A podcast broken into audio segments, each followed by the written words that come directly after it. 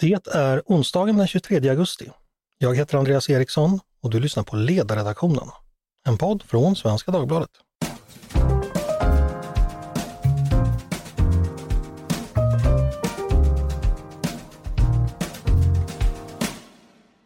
Varmt välkomna till oss igen. Idag ska vi fortsätta på samma ämne som vi började prata om igår, nämligen terrorhotet mot Sverige. Igår hade jag med mig Jonas Trolle, chef på Center mot våldsbejakande extremism och Magnus Ranstorp, terrorforskare vid Försvarshögskolan. Vi fick veta en del om hotet. Vi diskuterade en hel del konkret om vilka krafter och organisationer som ligger bakom och den logik och de mekanismer som går att hitta kring det här hotet. Jag tänkte vi ska fortsätta den här diskussionen idag, för jag tror att många går i tankar kring vad som sker just nu. En del av er kanske också oroar sig. Men jag tror att vi behöver ha så många och så tydliga och klara fakta som möjligt, även om det finns, förstås finns många mycket naturliga hinder och dimbankar som omgärdar det här ämnet. Men vi ger oss inte, vi försöker igen som någon sa. Och med mig idag har jag en annan expert på samma ämne, nämligen Magnus Norell. Varmt välkommen hit Magnus! Tack så mycket! Du är statsvetare och har forskat mycket kring terrorism. Du har varit verksam vid FOI, Försvarshögskolan och Utrikespolitiska institutet bland annat.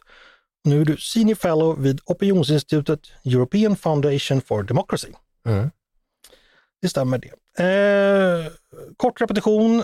Säkerhetspolisen höjde ju förra veckan hotnivån från en trea till en fyra på en femgradig skala. Statsministern uttalade sig i samband med det och då sa han så här. Jag förstår att många svenskar känner oro om innebörden av den nya hotnivån. Vi ska leva våra liv som vanligt. Samtidigt uppmanade han oss att vara vaksamma. Och justitieministern har ju tidigare förklarat att Sverige gått, som han uttrycker det, från ett legitimt till ett prioriterat mål för terrorattacker. Magnus, jag tänkte vi ska börja med den här höjningen av hotnivån som Säpo har gjort. Du har sagt att den här hotskalan är meningslös. Varför är den det?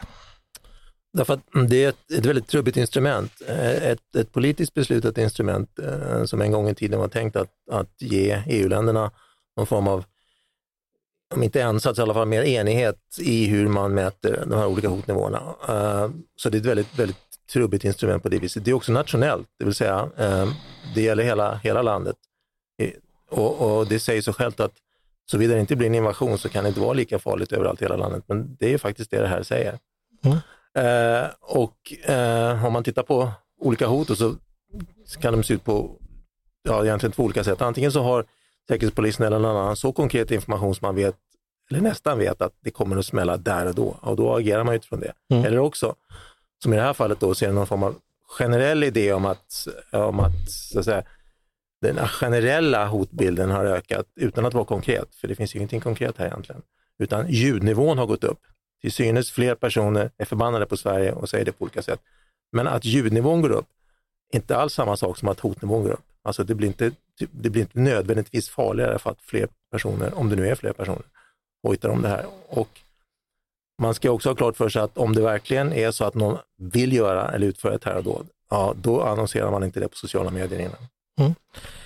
Eh, du säger att den är meningslös. Kan man också säga att det är direkt kontraproduktivt och dåligt att använda sig av en sån här hotskala som kommuniceras utåt? Det kan det vara därför att eh, när Säpo hade sin presskonferens, det mest intressanta som sades där tycker jag var när den operativa chefen sa att det här påverkar inte vårt arbete alls, vi fortsätter som vanligt. Precis, exakt. Oavsett de här skalorna så jobbar Säkerhetspolisen och säkerhetstjänsten runt om i hela Europa på samma sätt. Så för dem spelar det ingen roll, det har ingen praktisk betydelse där alls. Det det kommunicerar ut är däremot att nu är det farligare, men du kan leva som vanligt. Det är en motsättning som inte går att få ihop. Så det leder till, och det ju, har jag själv fått reaktioner på sen det här hände, att folk blir oroliga och nervösa och undrar vad det är som är frågan om här egentligen. För du kan inte säga att det har blivit mycket farligare och samtidigt säga åt folk att de ska vara mer försiktiga äh, äh, och leva som vanligt. Det går inte, det är en motsättning som inte går att få ihop. Så internt så sprider du en osäkerhet genom att göra det här. Externt, eftersom eh, det här handlar om att Sverige sedan ganska lång tid har identifierats som den så att säga, svagaste länken i den, den här kedjan av demokratiska länder. Och det går tillbaks till, till, ja, till den danska Mohammed-affären till exempel. Eh, och hade vi gjort som danskarna då, varit lite mer tydliga om vad som gäller här, att i en demokratiskt land så lägger sig inte regeringen i vad tidningarna skriver. Då hade det här kanske aldrig hänt. Och, och, så utåt så kommunicerar det här en osäkerhet och en rädsla. Om, om, om, och det betyder att press på Sverige kan löna sig. Eh, och det är ju i, i, på, på, på lång sikt så är det väldigt farligt naturligtvis. Så du ser alltså den här kommunikationen kring just hotnivån som en del i en ganska lång utveckling där Sverige helt enkelt signalerar svaghet utåt, att vi går att påverka och den går tillbaka ända till ja, det, 2006 då helt enkelt? Ja, det, ja, det 2005. Det, det, kan, det kan uppfattas så, precis. Det kan uppfattas så och, och det skulle jag säga att det gör också därför att om du tittar på till exempel eh, några högljudda eh, aktörer här, företrädare för OIC-länderna till exempel, som ju då har, har krävt att få möte med regeringen och så vidare. De bryr sig naturligtvis inte om om de bränner upp en koran eller inte eh, i, i, ett avlägset land som Sverige. Det har ju att göra med att man ser sin chans att, att, att få till ett, ett västeuropeiskt land ett västeuropeiskt land som också kritiserat dem flera gånger. Jag menar, ta det uppenbara exemplet med Kina som äh, äh, sätter in miljoner muslimska uigurer i fängelse, så kallade återanpassningsläger med våldtäkt och mord, det bryr de sig inte ett spår om. Så att, att man skulle bli så upprörd över att någon bränner upp en koran, det är naturligtvis bara löjligt. Och, och det är likadant när man tittar på, på, på det som hände i Irak då med svenska ambassaden. Muqtada al-Sadr, han är väl han är väl muslim på samma sätt som Corleone är katolik. Det är väldigt pragmatiskt och passar. Och det har ju med inrikespolitiska skäl i Irak att göra. Han har en konflikt med regeringen just nu och så vidare. Allt det här spelar in och måste, bör vägas in och det bör man ju titta på, alltså konsekvensanalys innan man går ut och gör en sån här sak. Vad skulle man gjort annorlunda då om vi utgår från ja, 2005 redan då? Hur skulle man agerat istället för att undvika ja, det här? Det är ett väldigt bra exempel. Nu, nu säger jag inte att det bara är det, men jag, min poäng är att det här är någonting som har pågått under lång ja. tid. Och poäng, vad som hände då till exempel i Danmark var ju då att, att eh, flera ledare och företrädare för just då muslimska arabiska länder krävde att få möte med, med, med danska statsministern Fogh Rasmussen då. Och han sa nej, Danmark är en demokrati, regeringen lägger sig inte i vad tidningarna skriver och gör här. I Sverige, som inte ens var med i det här, jag menar, det var inte i Sverige det här hände, så krävde eh, eh ambassaderna här att få träffa eh, statsministern. Som om det här var Sveriges, alltså Sverige hade ingenting med det här överhuvudtaget alls. Och även om det hade varit i Sverige så, så är det fortfarande inte regeringen. Och då gick, då gick Reinfeldt med på det. Det betyder att signalen är att pressa lite så viker vi ner oss. Mm. Och då kommer man fortsätta pressa helt ja, enkelt? Ja, det är klart man kommer att göra. Självklart. Kan det finnas någon poäng i, det har ju antytts det att det mellan myndigheter och i det interna arbetet skulle finnas poäng att ha en sån här hotskala. Eh, ligger det någon riktighet i det tror du? Nej, jag köper inte det. Därför att om det, är så att om det är så att det dyker upp konkreta hot mot någon myndighet till exempel, eller en institution, ja då kommunicerar ju Säpo det, naturligtvis det direkt till polisen eller till den här myndigheten. Det behöver man inte gå ut allmänt med en presskonferens och göra. Och det har man inte gjort här heller. Det sades ju flera gånger att det finns ingenting konkret, det finns ingen enskild händelse, det är en sammantagen bedömning. Men det, det, den bedömningen vilar på att ljudnivån har gått upp. Och det är inte samma sak som att, hot, att de konkreta hoten ökar.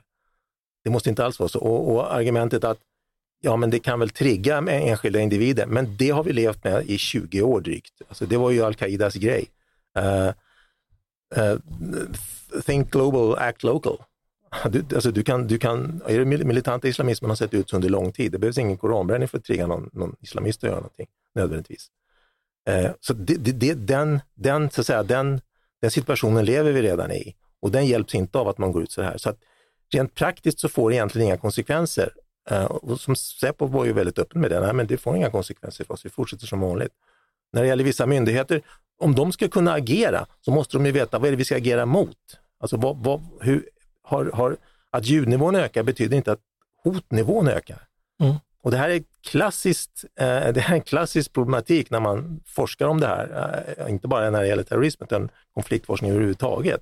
Att man ska inte blanda ihop ljudnivå med, med konkreta hot. Och det har man ju kanske inte medvetet gjort här, men det blir ju effekten eftersom man går ut och säger att nu har det blivit mycket farligare från 34, men samtidigt säger man fortsätter som vanligt. Men är din tolkning att det är just det det handlar om? Ljudnivån har ökat, men den konkreta hotnivån har inte ökat? Ja, den måste inte ha ökat. Och om den har, alltså, man kan inte, alltså, hotnivåer, vad, vad, vad är det ens? Du kan, inte, du kan inte säga det därför att om det är så att när det gäller just terrorism då, då handlar det om att vi upptäcker att det kommer kanske ske en, ett då, där och då och då agerar man efter det. Men det är inte generellt. Det är inte så att det kommer att smälla på 48 platser runt om i landet samtidigt nödvändigtvis. Men då krävs det att ryssarna invaderar. Så det, det, hela idén är feltänkt. Alla säkerhetstjänster, så var det när jag jobbade på Säpo också, har interna bedömningsregler för hur så att säga, hotbilden ser ut. Men det är ingenting man behöver kommunicera utåt alls. Men som sagt, det här är ett instrument som finns och har man, har man en hammare så är alla problem en spik. Mm. Som du nämnde så blir det ett ganska paradoxalt budskap gentemot medborgarna att ja, vi ska vara vaksamma men ändå leva som vanligt. Mm. Hotnivån har ökat men ändå inte. Ja. Om du med utifrån din kunskap ändå ska försöka tolka och filtrera den informationen, hur tycker du man som medborgare ska tolka det myndigheterna säger? Ja, Eller begriper du inte heller? Nej, ja, det, nej det, det, det, går ju inte att få ihop det. Det går inte att få ihop det. Det finns inget bra svar på den frågan. Därför att du kan inte samtidigt säga att det har blivit mycket farligare och sen säga att det lev som vanligt. Och vara mer vaksam. Vadå, vad, vad ska jag vara mer vaksam på? Ska jag vara mer vaksam på väskor? Du vet, alltså vad exakt? Mm. Och därför att det finns inget svar på den frågan. Och är det så att det kommer konkreta saker, då får vi garanterat inte veta det på det här viset i alla fall. Så det, det, går inte att ge något bra svar på den. De har spritt en förvirring och en oro i samhället. Det är vad det här har lett till. Och en signal utåt att Sverige kan man påverka på det här viset.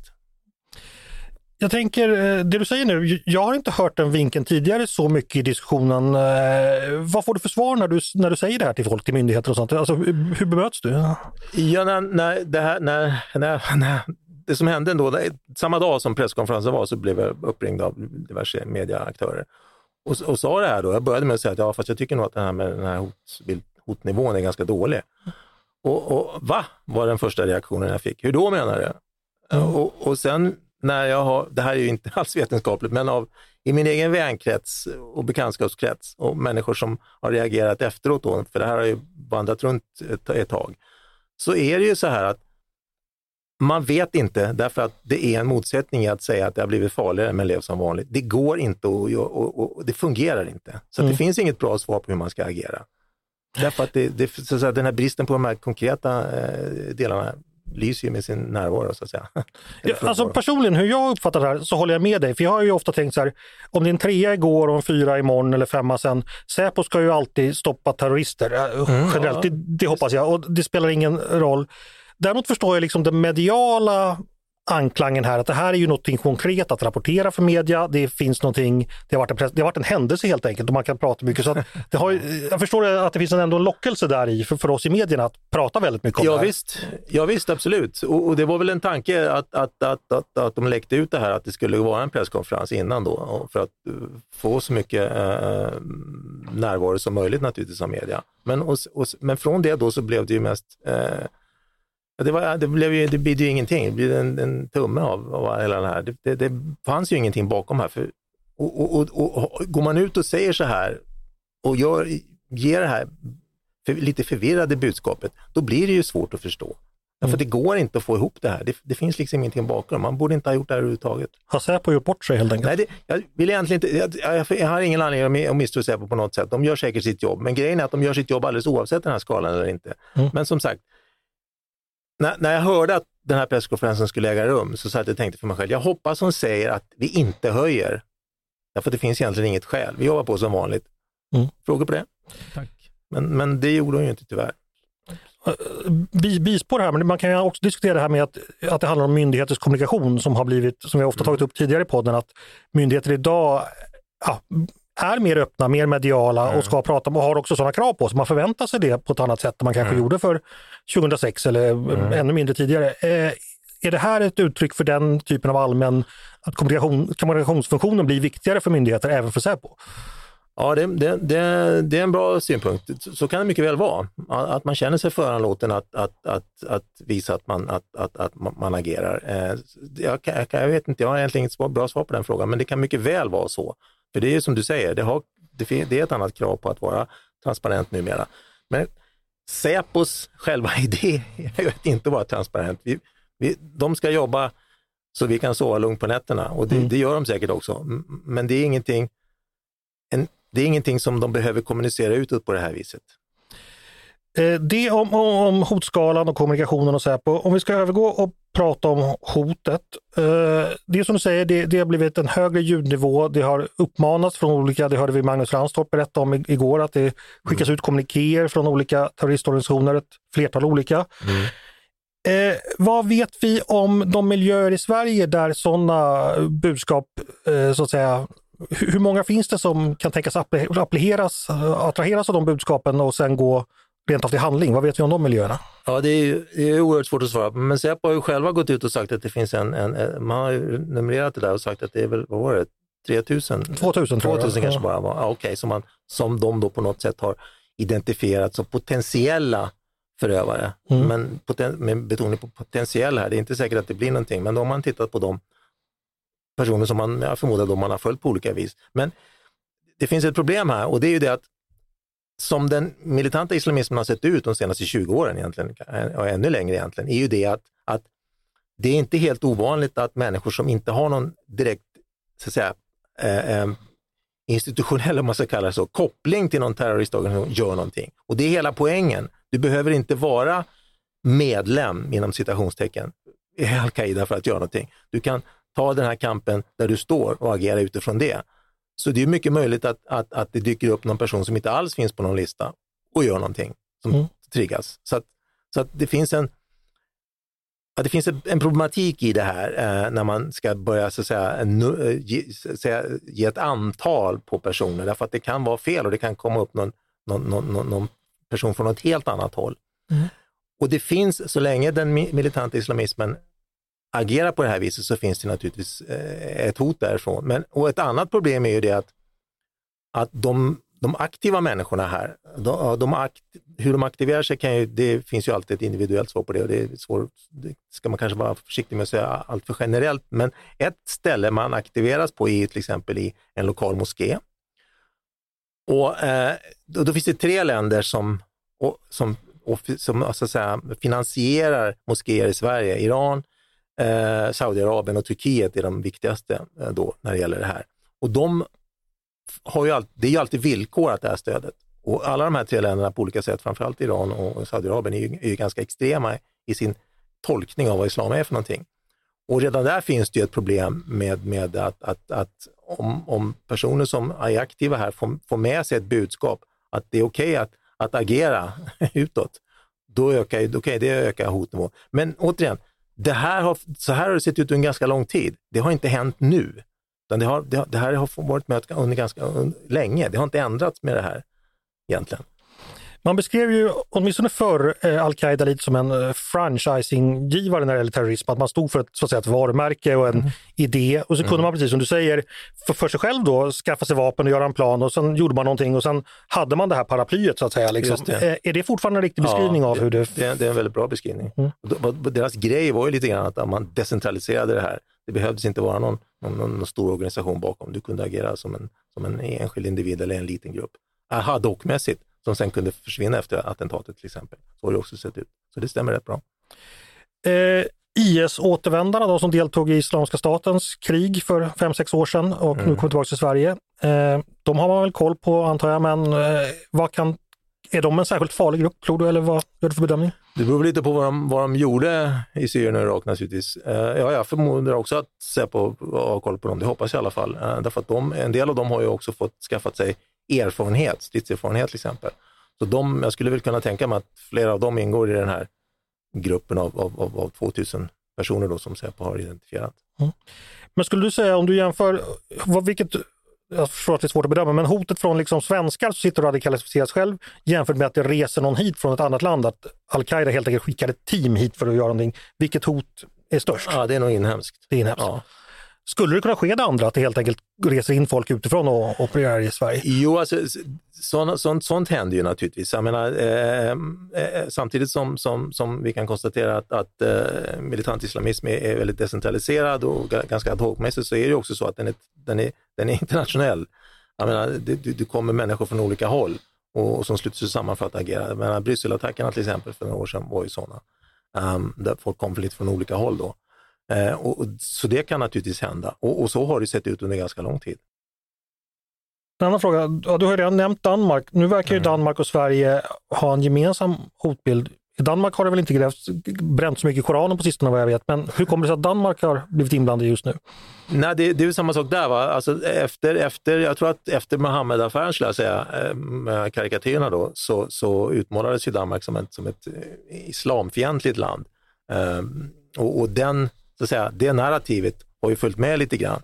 Men, men Danmark har ju, eh, de agerade lite annorlunda än vad vi gjorde då eh, och, och eh, tog till en del andra åtgärder än vad vi har gjort naturligtvis. Men likheterna ligger i att man identifierar från vissa grupper ska jag säga, alltså från vissa aktörer. Det är viktigt att komma ihåg vem det som säger det här. Och det är de som vill blanda, blanda ihop islamism och islam så att säga. Eh, de, de, som, de som anser att islam i sig är en radikal religiös tradition som, som för med sig att man ska vara aktivistisk. Det är de som gärna vill hävda att ett land, i det här fallet då Danmark, är islamfientligt och nu också då Sverige. Eh, och, och det, så, så det är väldigt viktigt att, att, att, ha koll på vem är det som säger det här. Och det är apropå den tidigare frågan du ställer här, eh, och att det till synes är, jag använder ordet till synes fler som, som är förbannade på Sverige. Det låter så, men vilka är det egentligen som agerar? Det skickas ut kommunikéer från olika terroristorganisationer till exempel.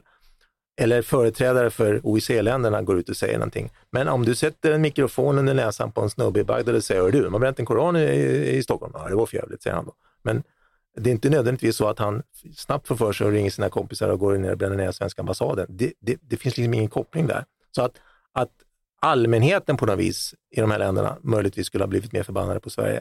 Det är jag också lite osäker på. Det, eller det vet vi inte, ska det sägas.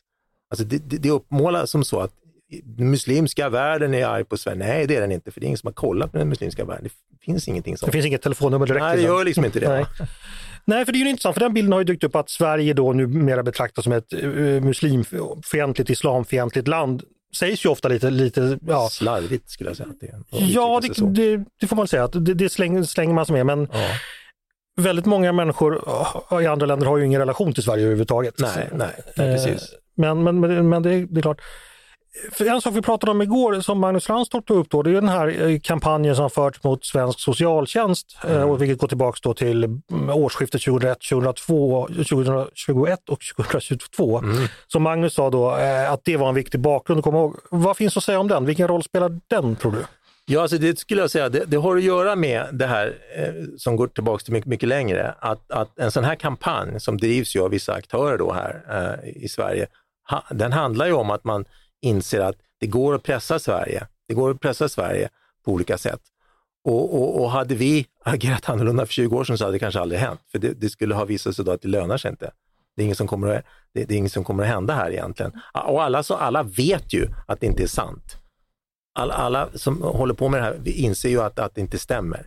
Och det är ju det också. Va? Så när, när, när regeringen då till exempel beslutar sig för att man ska tillsätta en utredning för att, om det här med ordningslagen, ordningsstadgan, signalen blir att, för det kommer efter de här pressen, det kommer efter de här koranbränningarna. Och då, då, sätter man ihop det, även om det inte är, det, det, regeringen säger att nej, det har ingenting med det att göra, men det är klart att det har med det att göra. Och signalen ut blir att det har med det att göra. Så det stärker det här med att Sverige är svagt och vekt och gärna viker ner sig. Mm. Eh, kom tillbaka till ordningslagen, bara fråga en sak om det här med socialtjänsten. Ja, ja. Vilka var det som låg bakom den kampanjen? Var det krafter i Sverige eller utomlands eller båda? Det var väl, ja det var ju båda, det, men det tog väl Ranstorp upp igår vad jag förstår. Ja, vi gick inte jättedjupt in på det. Så jag vet inte Nej okej, okay. Nej, okay. Nej, men alltså, det, det var ju en kombination, men det är klart att, det, att, att de här radikala kretsarna i Sverige runt vissa av de här radikala moskéerna, Gällmoskén till exempel och en del andra, har ju drivit den här kampanjen ganska lång tid. Det var ingenting som hände egentligen 2021. Det, det har ju funnits tidigare mm. kritik mot, mot den svenska eh, sociallagstiftningen, därför att den är ju väldigt annorlunda än de länder som de kommer ifrån. Ja men en stor del av världens befolkning reagerar väl på att, att myndigheter tar barn, tycker väl många är ja. obehagligt. Alltså det ja. gäller inte bara muslimer. Utan det nej, nej, nej, nej, nej, visst. Ja, precis. Eller tar barn, du förstår vad jag menar. Ja, jag förstår vad du menar. Ja, och då, då finns det ju någonting att, att, att gå på där så att säga och, och pressa Sverige. Eh, och det har ju också att göra med att den här idén om att det ska finnas ett det brukar betecknas som ett muslimskt civilsamhälle. Eh, återigen då från en liten minoritet här, vi talar hela tiden om en liten minoritet som driver det här för att kunna separera, inom citationstecken nu, sin egen kommunitet från landet i övrigt. Och då blir det här ett väldigt tacksamt vapen att använda naturligtvis. Så att jag skulle, det började ju internt, alltså i, i Sverige, men det är klart att det är lätt sen att gå ut till andra muslimska länder och säga, kolla här, i Sverige så tar de muslimska barn och ger till kristna familjer och massa sådana stolligheter. Mm. För att driva liksom, en kampanj som ökar pressen internt på, på den regering som då sitter i Sverige just då. och, och, och, och se vad man kan få fram där, om man kan få fram några eftergifter. Hur är det med Richard Jomshof? Det finns de som säger att eh, hans uttalanden ökar hotbilden mot Sverige. Tror du på det? Det är så dumt så klockorna går baklänges. Snälla någon, alltså, det är, man skriker, man ha, ser sig förtvivlat efter, om efter vad är den vuxna i rummet här någonstans. Nej, du, Alltså, köper, sa- du köper inte alls det? Nej, Alltså. nej, nej. nej. Varför inte? För att Nej, folk inte därför att, det, det- därför att